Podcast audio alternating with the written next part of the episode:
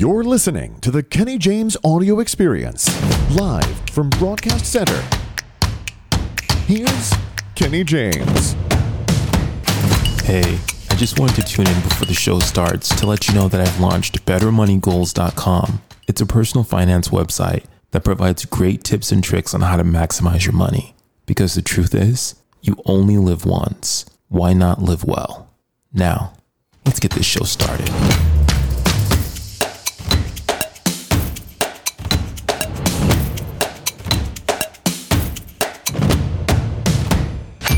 Let's get motivated. Ladies and gentlemen, may I have your attention, please? This is the Kenny James Show. Direct and in full effect. Visit KennyJToday.com. Hey, yo, guys. I'm going to welcome you to another Kenny James Show. And before we get started, I want to make sure that you guys are all registered to vote. You have no idea how important this election season is. It is something that has always been near and dear to my heart. I used to go to the polls with my grandmother when I was a young child. I'm going to include a link in the description of this podcast in case you need some assistance. Just know our lives depend on it. So without further ado, take a listen. Thasunda Brown Duckett, better known as T, is far from your average CEO. Born in Rochester, New York, and raised by her devoted parents, Rosie and Otis Brown, she developed a spark that would later set the world of finance on fire. Thasunda received her Bachelor's of Finance and Marketing from the University of Houston and later earned her MBA from the prestigious Baylor University. In such a short period of time, she has built a career in finance spanning from her Director of Emerging Markets role at Fannie Mae leading into her CEO role of auto at JP Morgan Chase.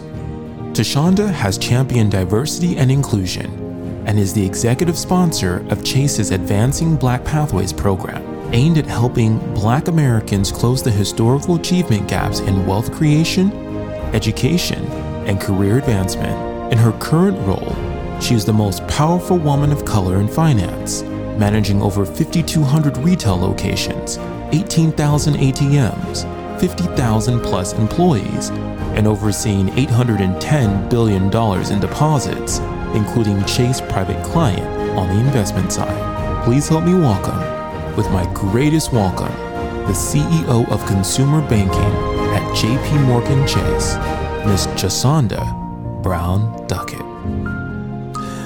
Welcome to the show, Thasunda.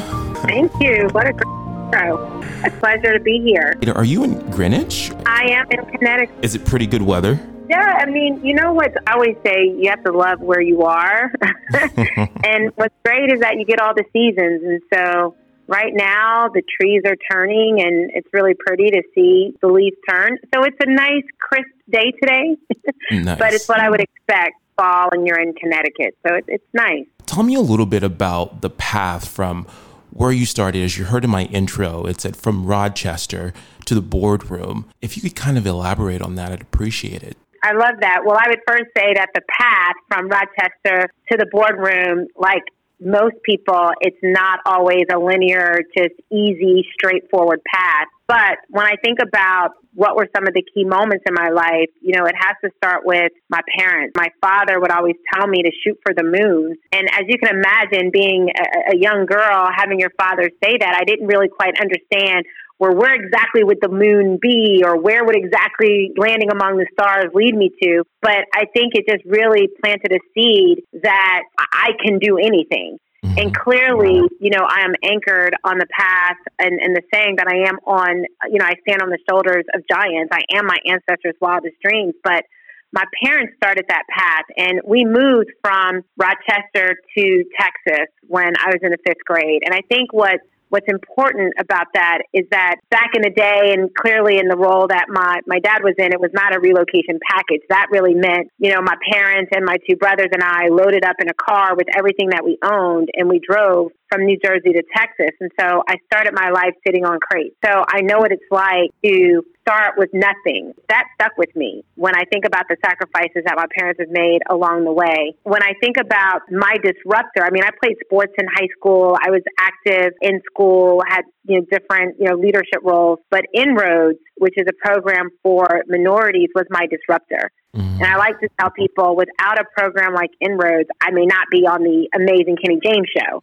and that really got me exposed to corporate America. And I think what's important about this story, Kenny, is that for Inroads, you interview for jobs. And there was a woman by the name of Valerie Manning who worked at Fannie Mae and it, she was interviewing all of us on the slate for one internship. When she left and went back to Fannie Mae, she said, I found the young woman and her name is Sarah she said, but there's this other girl. And the reason why I think that's so important is Valerie was a recruiter. She was not the senior executive, but she advocated for me when I didn't even fully understand what it meant for someone to advocate for you. Mm. And as a young 19, 20 year old, it resonated. And had Valerie Manning just checked the box and said, I found the one that you asked me for, I would not have started my career at Fannie Mae. So I do think about, you know, the unsung heroes in my life that really helped to charter my path. And, and Valerie Manning is one of them. Fannie Mae then created that second internship spot that really, you know, led me on my way in corporate America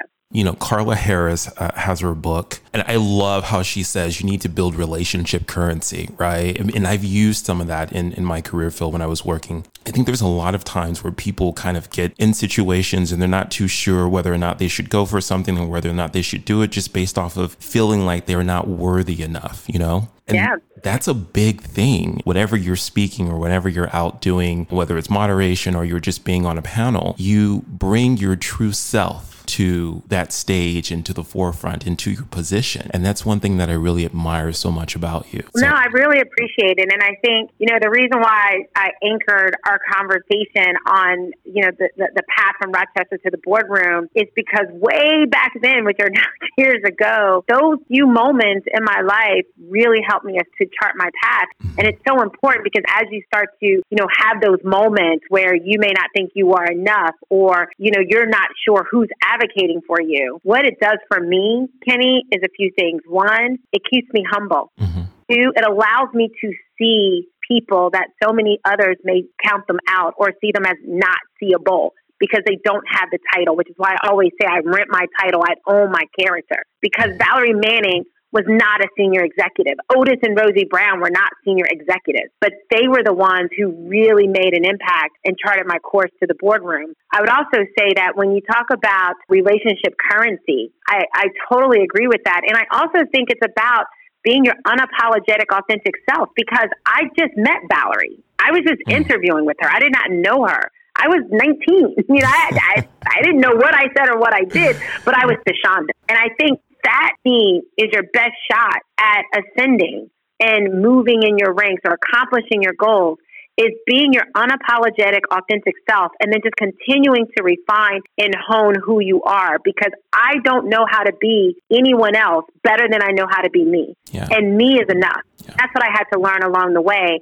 And then you realize that when people know who you are and it's consistent and you are resonating with people, you can compel people to advocate for you. Even if you don't have that relationship, they know who you are, they know what you represent, you've built up a brand or something that you said mm-hmm. compels them to say, let me tell you about. And I think that's such an important point for so many people. As we're sitting here, we're speaking about, you know, diversity, especially when you said that she went back and she said, hey, I know a girl named Sarah, but there's also someone else. So how important is diversity inclusion, not only in the workplace, but also in our personal lives too? I'm sure you can relate to this. And I would just say diversity is also about intellectual curiosity. You know, if you are a curious human, if you have this level of curiosity, which is a trait that we look for in leadership, you are going to ask what's not in the room. You are going to ask what about. I want my children to have friends of different backgrounds, different experiences, different talents. I pride myself in my children being able to engage with people that have different interests because I never know where their spark is going to come from. I never know where that next idea or thought will be planted in their brains and in their minds and in their outlook of life. And so the more that they can see the world, the more that they can ebb and flow in different environments, the more that they can understand that everyone has a level of worth. And in business, I would never go into a meeting where I have to make an important decision and only have one person in the room with one prism. Mm. When I am making decisions, I want to make sure I have product in the room, marketing, legal, audit, compliance, when we are really tackling some of life's toughest or business problems. And that is diversity. It makes me smarter.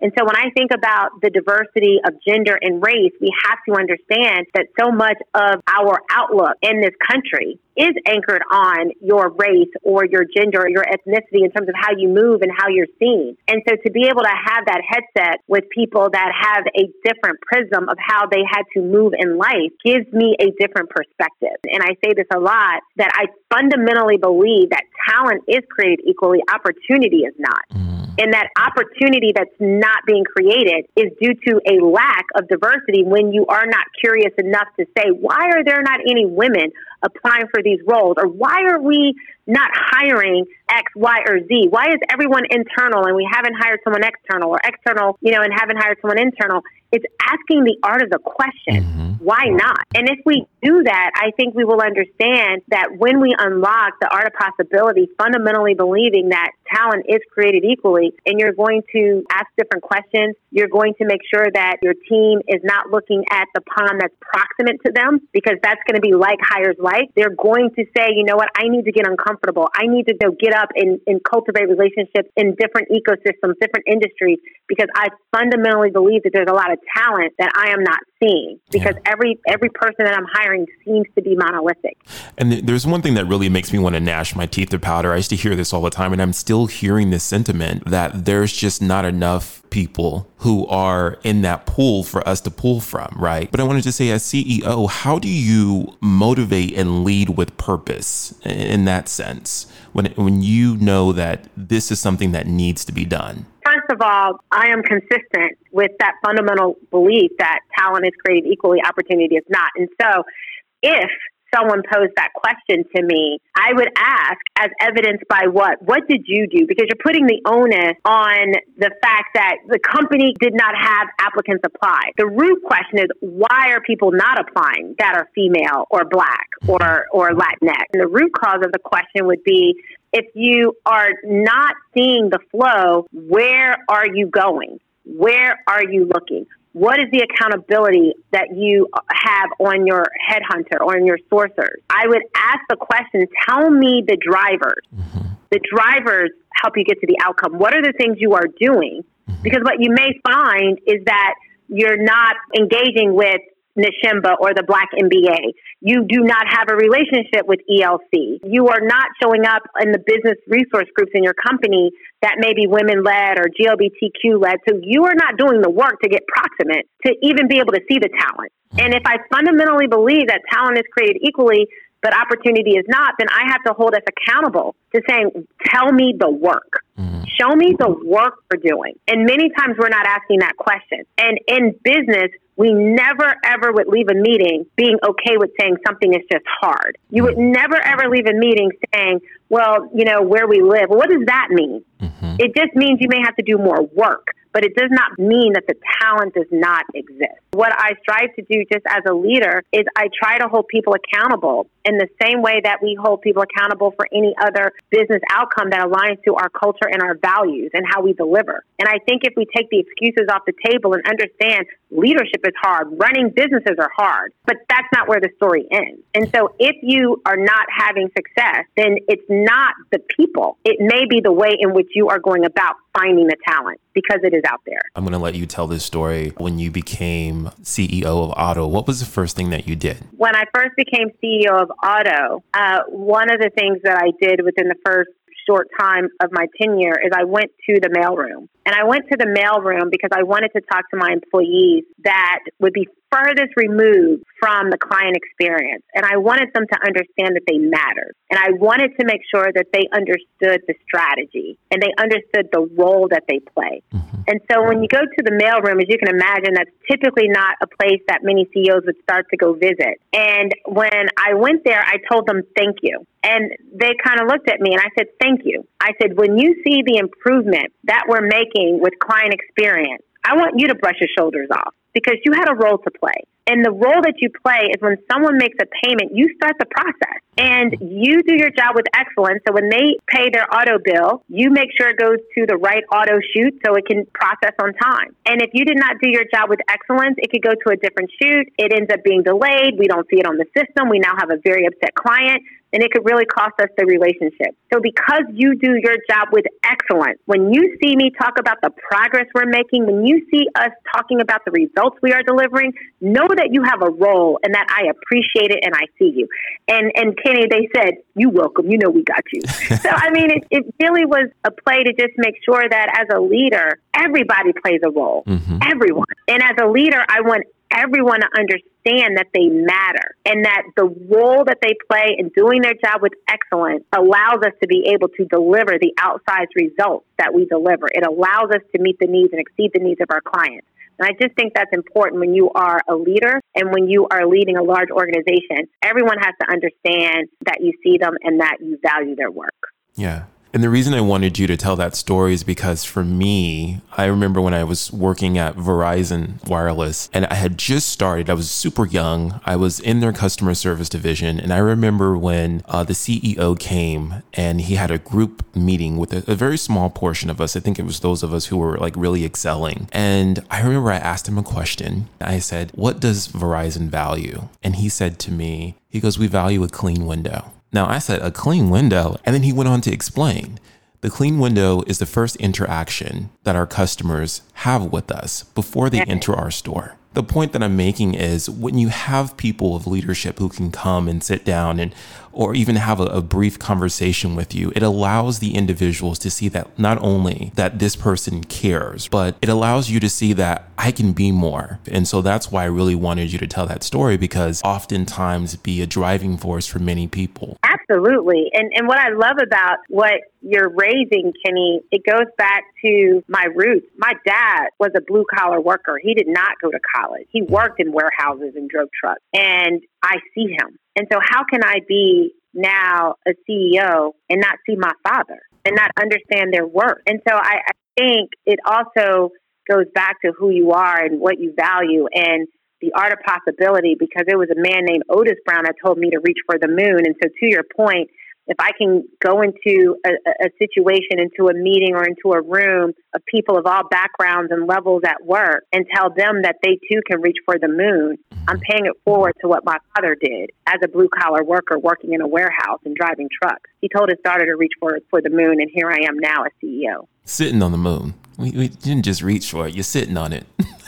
Kenny, we have more moons to reach for, right? Absolutely. You know, I'm trying to impact the world. So we'll, we'll just say we're still shooting, Kenny. I'm still shooting for it. Absolutely. And you know, one thing that I'm so passionate about, I used to lead health and wellness in, in a previous position of mine. And I'm passionate about getting people to see that finance is extremely important, right? It has a lot to do with so many different aspects in your life physical, emotional. And so you're also a passionate advocate for financial health. We know that 46% of Americans would struggle to cover an unexpected $400 expense. And especially living in what we're in right now, which is a pandemic. So many people have lost their jobs and so many people are struggling. How can people build a better relationship with their money? To be able to further advance the, the cause of being more financially solvent or healthy. What would you say? Like you're right. I mean, the stats are alarming. And clearly, in a pandemic, it's on the minds of everyone. But even prior to the pandemic, the stats were alarming, as you outlined. Mm-hmm. So, there's a couple things that I would say. I would first want to make sure that everyone understands that their net worth does not define their self worth. So many times when we don't have this great relationship with money and we're struggling, it impacts our confidence, it impacts how we see ourselves, and we have to separate those two things. I would also say, in terms of what to do, mm-hmm. and there's a couple things that I would highlight and point out. One, especially in a moment where there's a lot of uncertainty and it's on the minds of everyone. It's not what you make, it's what you keep. keep a record, to literally write down or go on your mobile app and look at all of your expenses, what you were paying things towards so that you can really look at your adjustments. And the reason why I think it's so important to literally write it down, Kenny, or look at it if you have an app, is because sometimes we'll say, I don't have anything after I pay my rent and after I do this, but then you realize I get my nails done, you know, every week. Yeah. Eh, or I get my hair done every month. And that's important. But what you might be able to do is to say, I'm going to skip a week because a little new growth never hurt anybody. Ain't that the truth? So that that's important. So you write down your expenses and it just gives you the facts because, you know, a, a grande latte adds up right? so once you do that, the thing that I would encourage everyone to do is to ask a fundamental question and answer it. Ask yourself, what are you saving for? That just means what are your hopes and your dreams? Because money is in service to your hopes and your dreams or lowering your fears. And once you understand that, I'm saving to be able to get a new car or I'm saving to be able to take my kids to karate lessons or I'm saving to be able to have that rainy day fun. Uh, most of the time when you're dreaming, it puts a smile on your face because you don't want to lose sight of your mission so that when you then say, I am going to skip a week to get my nails done, or I'm not going to get a venti coffee, I'm going to go to the gas station and get a regular coffee. Mm-hmm. It may not taste as great, but that's three more dollars towards my real dream. And I think you have to operate with intentionality when you are really trying to get out of the situation. The next thing I would say, Kenny, is to understand we know how to keep it 100. We know how to keep it real. Mm-hmm. We have to know how to keep it 700 is what we saying. We yeah, we know how to score. keep real. We know how to keep it 100, but we have to know how to keep it 700 plus. Yes. And and that just means, you know, going and knowing where you stand. And you can go to apps like creditjourney.com. It, it, it's free and you understand where you are. And then you understand what are the basic things that I can do to improve my credit score. And the reason why that is so important is that when you look at your credit score, the lower your credit score, the more money you pay. And so by making a few adjustments, you would be able to keep more money in your pocket, whether that's the cost of your car, your insurance, your home, etc. And then lastly, when you are feeling, when you do everything that you can and you see that you're falling, you may fall behind, before you start to fall behind, be proactive and call your lender and explain your situation. And the reason why I made the point, Kenny, of your mindset at the very beginning is because when your financial situation has impacted your confidence in your self worth, that phone is really heavy mm-hmm. because you feel like you are calling someone telling them that you failed. Mm-hmm when you have to take a record of your expenses, when you already know your money situation is not great, if it has impacted your confidence, you don't even want to look at your account. And that is why I think we have to separate self worth and net worth so that you can have the confidence and the courage to know that you are more than your current situation financially. And now you're taking control. And that is what's going to have you do the work. And, you know, oftentimes people don't even really want to open their mail because they're like, you know what? I know what it is. Right. I, don't, I don't even want to go there, right? That, that's what's happening a lot. Because it's another fail point, right? Why would I, you know, open the mail to make me feel bad? Mm-hmm. I can't do anything about it, and and then the situation just continues to get worse, and that's why I want people to know that wherever you are is where you are. But we have to get back to what are your hopes and your dreams? What's causing you your stress? And then how do we start to do the work? I do think, Kenny, we can't talk about, you know, financial health without also just making sure that everyone also understands the power of a word called compounding. Mm. and that is a word that I hope everyone you know, writes down and gets familiar with. Speak on it. And oh, okay, yeah, I'm, I'm gonna speak on it. So the power of compounding, that just means that a dollar today is worth more than a dollar tomorrow because you have time. Mm-hmm. And when you have time, you can compound whatever that interest is. And over time, that dollar turns into $10, turns into 50, turns into $100. And the reason why I think it's so important is that so many times we will say, right now, I can't put that dollar away. But when I get to that next job or 10 years from now when my kids are out of school, I'll start. That means you lost 10 years. Mm-hmm. Mm-hmm. And so, say to everyone, as we think about the power of saving for that rainy day fund and building up your cushion to support your goals, you also want to make sure you understand the power of compounding and investing. And the most important thing that I want people to, to know on this topic is that it is absolutely okay to start small, to start smart, which means do the work, but start now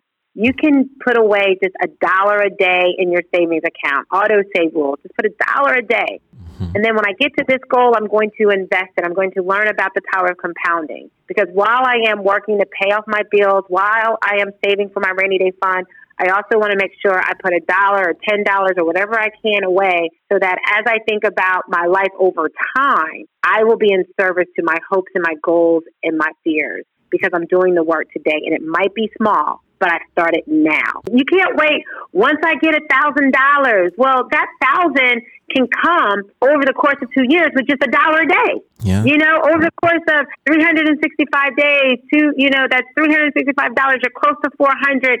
Sometimes you top it off, you know, and before you know it, in two years, two and a half years, three years, you have that thousand. And instead of waiting, you can start now and be in service. Or two years from now, you'll still say, I'm trying to get to that thousand. And you would have been on your way. And that's why I think it's important to understand. Start small, but start with intentionality, which is why your hopes and your dreams, your vision board is so important because that'll keep you on the right track even if it's 50 cents towards that goal, it's 50 cents more than you had yesterday towards something that you said really matters to you. Actually, a lot of financial institutions offer uh, automatic transfer. I used to have a, a, bank, it was a credit union that did, they called keep the change. And so they would round up to the nearest whole dollar, and that amount would go into a savings account. There are ways in which it can be done. And, um, I, you know, I hope that people really are listening and, and start to really start taking more control over that exactly right. I mean, have the ability for customers to name their goal. What are you saving for? They can name the goal and they can say,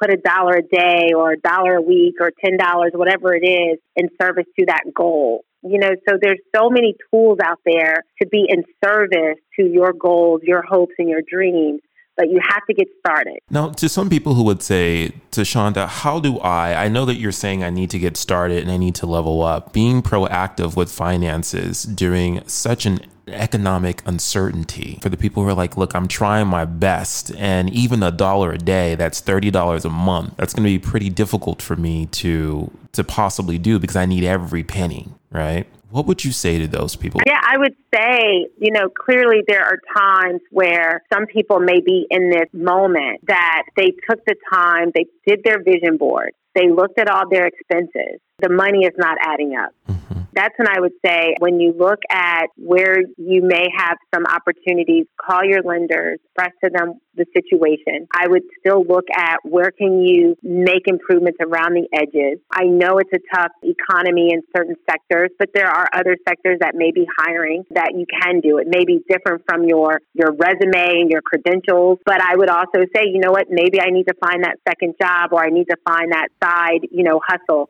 where there's something that I'm really great at that I'm going to work to monetize so that I can earn some extra money. You know, that, that second job or your passion to monetize. And so I, I think you have to put everything on the table. I'm not telling people what I think. I'm expressing moments of my life that I've lived. Mm-hmm. You know, I, I try to share with people because sometimes like, well, you know, you're doing well. You're the CEO. You can say this, but I'm like my dad would say, people see your glory. They don't know your story. you know, yeah. it's like I know what it is when your parents, you know, you open up your refrigerator and you're sitting here going, mom and dad, how are we going to eat? I know what it's like. I've experienced times when your lights were off. I've experienced all of that growing up as a child, I've seen the sacrifices firsthand. And so when I share these tips, I'm like, look, first, keep your confidence in check. Two, you got to look at everything you have. You got to put it on paper. And and that may mean when we go grocery shopping, you know, we may have to go old school, Kenny. We may have to go all the way back. you know, red beans and rice is under a dollar and hey. it can feed a family. Hey. You know what I mean? Like sometimes you have to take it back to the, the, you know, this is how I can make adjustments in my budget where my kids will be fed, but it may not be the, the grocery bill has to adjust. And so I'm going back to some rice and beans. I'm going back to some cornbread. Mm-hmm. I'm going some water. We're going to get some lemon, make it really pretty.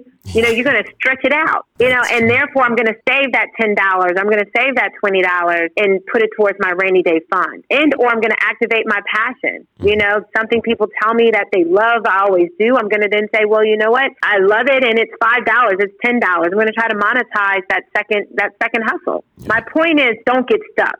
I don't have all the answers for everyone's situation because it's such an individual situation. Mm-hmm. Keep your confidence and don't get stuck because when you get stuck, you won't do the work.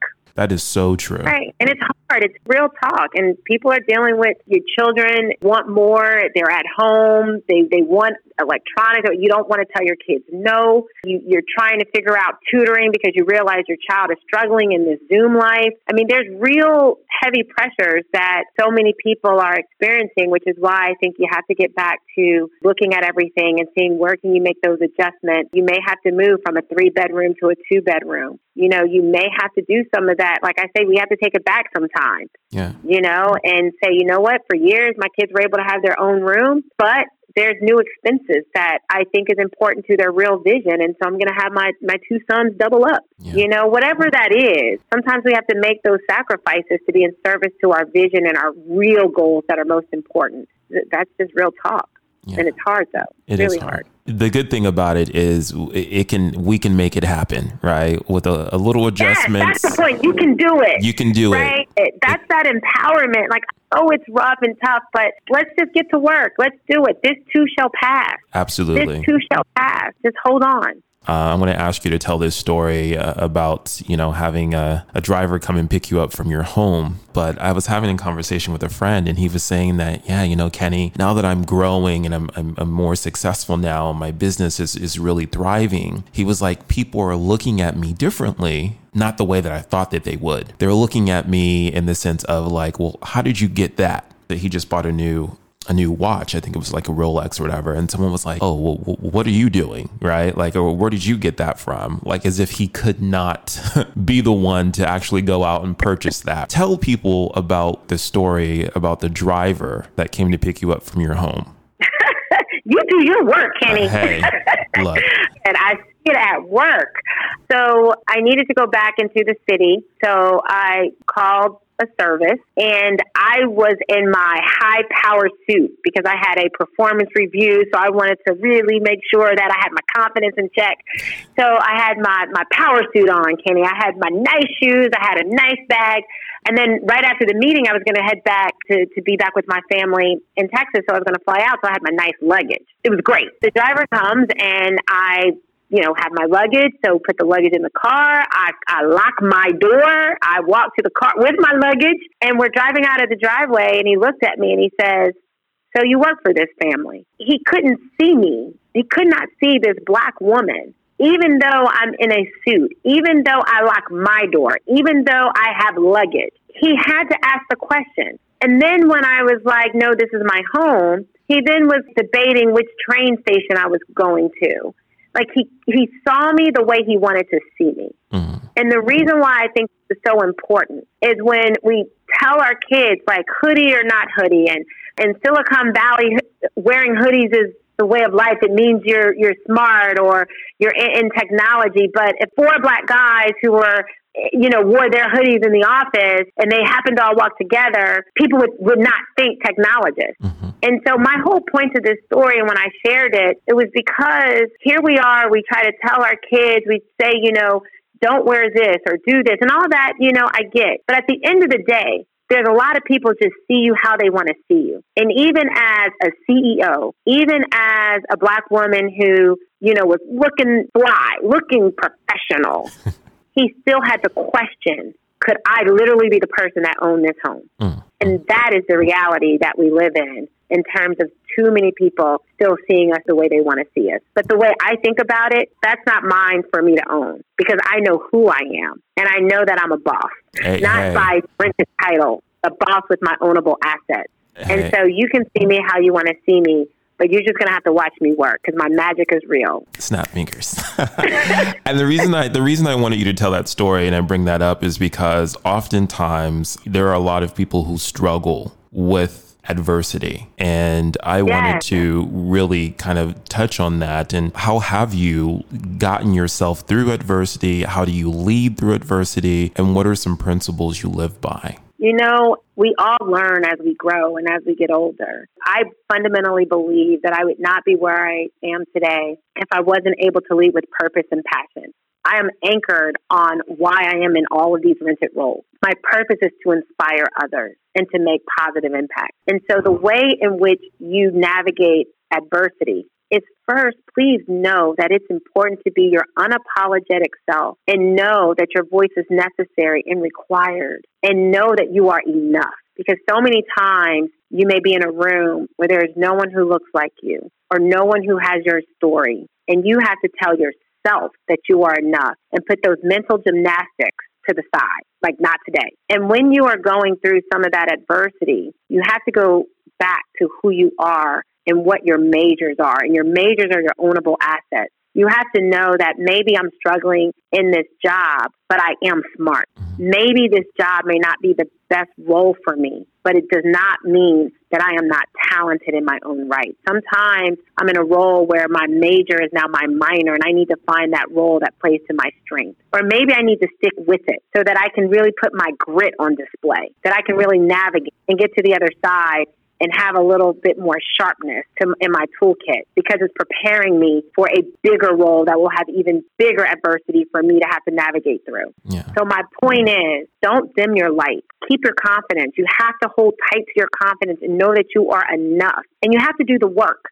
And when you're dealing with adversity, sometimes you just have to take a deep breath and go, all right, this is my season, mm. but I'm going to get through it, you know, and I'm going to be okay asking for help. I'm going to be okay saying, all right, team, I, you know, I need some help on this. Or I have to be honest with myself and say, you know what, this is not working for me. And I may need to navigate out, and the adversity may be part of the process of me getting set up for a new opportunity and I needed to go through this adversity in order for me to get uncomfortable. Because sometimes we stay in roles too long, and you need something to get you uncomfortable so that you can truly move into that next season that's ready for you. And mm-hmm. you wouldn't know that if you weren't going through some adversity. I hope that makes sense. no, it, it, does make sense because it's all about growth. What I'm getting yes. from that is growth. You can't stay stagnant if you really want to grow right? You got to be able to move out and you have to be able to to be in spaces that make you uncomfortable. Let me tell you, I I had just said earlier today to a friend, I was like, oh my God, over the past three months, I have been the most uncomfortable I have ever been in my life because of yeah. growth. I am doing things, I am going places that I have never really done or gone before. And it scares me, but I can see the growth in it. You know what I love about what you just said? You know, pressure makes diamonds, mm. right? yeah. When we sometimes are at our low and the pandemic and the social unrest. I mean, I think all of us have hit some low moments. I know I have, mm-hmm. where I had to be okay. It's okay to not be okay. I had to just really sit in it for a little bit. But the beautiful thing is by going through all of that, like you said, I'm reflecting and I'm like, wow, I've learned more about me. Mm-hmm. I have clarity on some of the things that I was seeking clarity for because I had to sit in a space that made me really uncomfortable. And a fire has been lit. You know, so when you're sitting in some of these uncomfortable moments or adversity, sometimes it's that pressure that's building to allow you to make diamonds out of your life. Mm-hmm. And so if you, with that headset, you'll you'll take a different position when you're dealing with these tough moments in your life, whatever that is. And we all, especially during this pandemic, have gone through some pretty tough moments. But I think you know when you get to the other end of the, those moments, those journeys, those struggles, most times you're able to say, you know what, I'm so glad I went through that because this next problem, I'm better equipped to deal with it, and the stakes are even higher because I went through something last year or two years ago or five years ago. It goes back to knowing about financial health insecurities. I wouldn't trade a thing because going through all of that as a child has enabled me to have this fire in my belly when it comes to financial health. And had I not gone through that adversity, I may not be as proximate to how important these conversations are. Mm. You did not look, give me a mm, mm, I, look. I That's had your grandmother right to, there, you, Kenny. You know, I had to go back to my grandma. I, I spent a lot of time with my grandma. She Because it's so true. It is so true. Before we end, you've already given so much, just a, a, mountain of advice. But what lasting advice would you either give to people who are in leadership or trying to grow into leadership or just trying to get through another day? Well, you know what I really want to say, and I know because you are this amazing journalist, you, you will know this because I've said this. You have one life. And what I would say to everyone is write down everything that matters to you. And for me, that's being a mother, an activist, an executive, a sister, a friend, a daughter, all the things that matter to you, and then allocate. Because the reality is, you only have 100%. You do not have 150. And I like to tell people sometimes the S on the chest, we say a superwoman, but sometimes it just means spent. So you have to write down everything that matters to you and then allocate your time. And the reason why I think that is so important is if you live your life like a diversified portfolio, which is writing everything that matters to you and allocate, here's what will happen. You will go through some highs and lows, just like in a financial portfolio, you have volatility in the market. But if you're living your life like a diversified portfolio, you will give yourself permission to recalibrate. Mm. Because you are responding to the market or to life. And so when my father got sick, I had to reallocate my time. When I have to prepare for earnings, I have to allocate my time more to work. But I'm giving myself permission. And here is the point, Kenny. If you live your life like a diversified portfolio, then everything that matters to you is in it which means over time you will outperform this thing called life. So I know that there are moments when I'm really knee deep in work, I may not feel like I'm as great of a mom. Mm-hmm.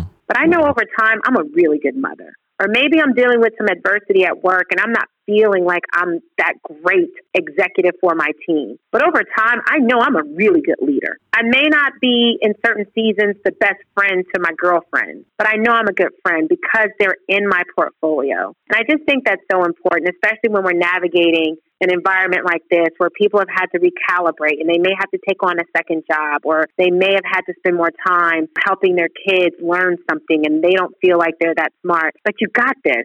Put it in your portfolio, adapt to life's conditions, and just know it's your life. And if everything matters to you in your portfolio, over time you'll outperform this thing called life.